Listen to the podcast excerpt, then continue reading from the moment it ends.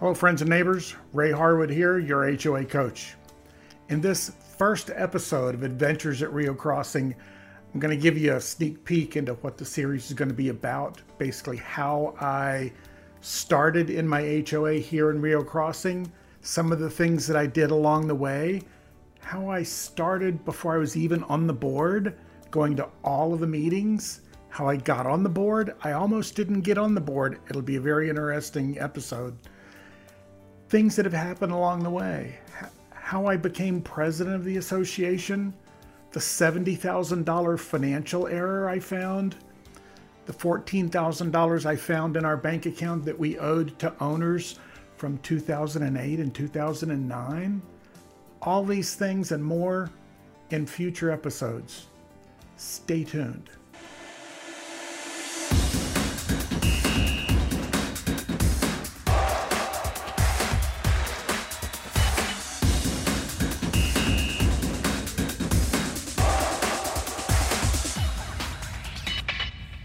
Okay, so what are these going to be like? Eh, they're going to be informal. I'm not going to edit them a lot. You're going to hear a lot of ums and uhs and things like that. But it's just going to be me talking about the things that I've done and how some of the things that I've done here at Rio Crossing may help you with your association. Whether you're already on the board, some of the things that I do as the president of the association. I run my board meetings probably a little different than other people. I'm also a member of the National Association of Parliamentarians, and so I've got a pretty strong focus on parliamentary process, but we're not bogged down by Robert's Rules of Order. We're not. We're we're informal. We get things done. We have discussions, and I'm not draconian about the whole thing. I mentioned during the intro a couple of things that I've done. The first was obviously I went to all of the board meetings before I even got on the board. And I'll tell you how I managed to become friendly with some of the board members and how a couple of the board members thought I was there basically to make their lives difficult. I wasn't, but I was, you know what I mean. I wanted to make sure that they followed the rules but I wanted them to get things done. I wanted them to make decisions the way they're supposed to.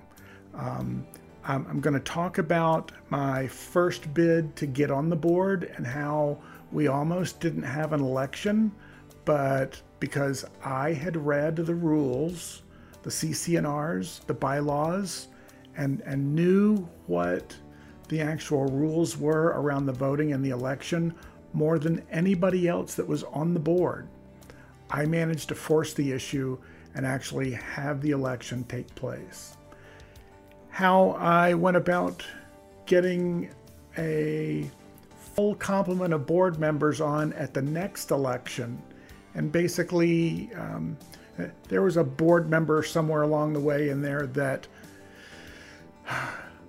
took over a meeting, basically, uh, became unruly, disruptive, cursing, screaming, shouting accusations.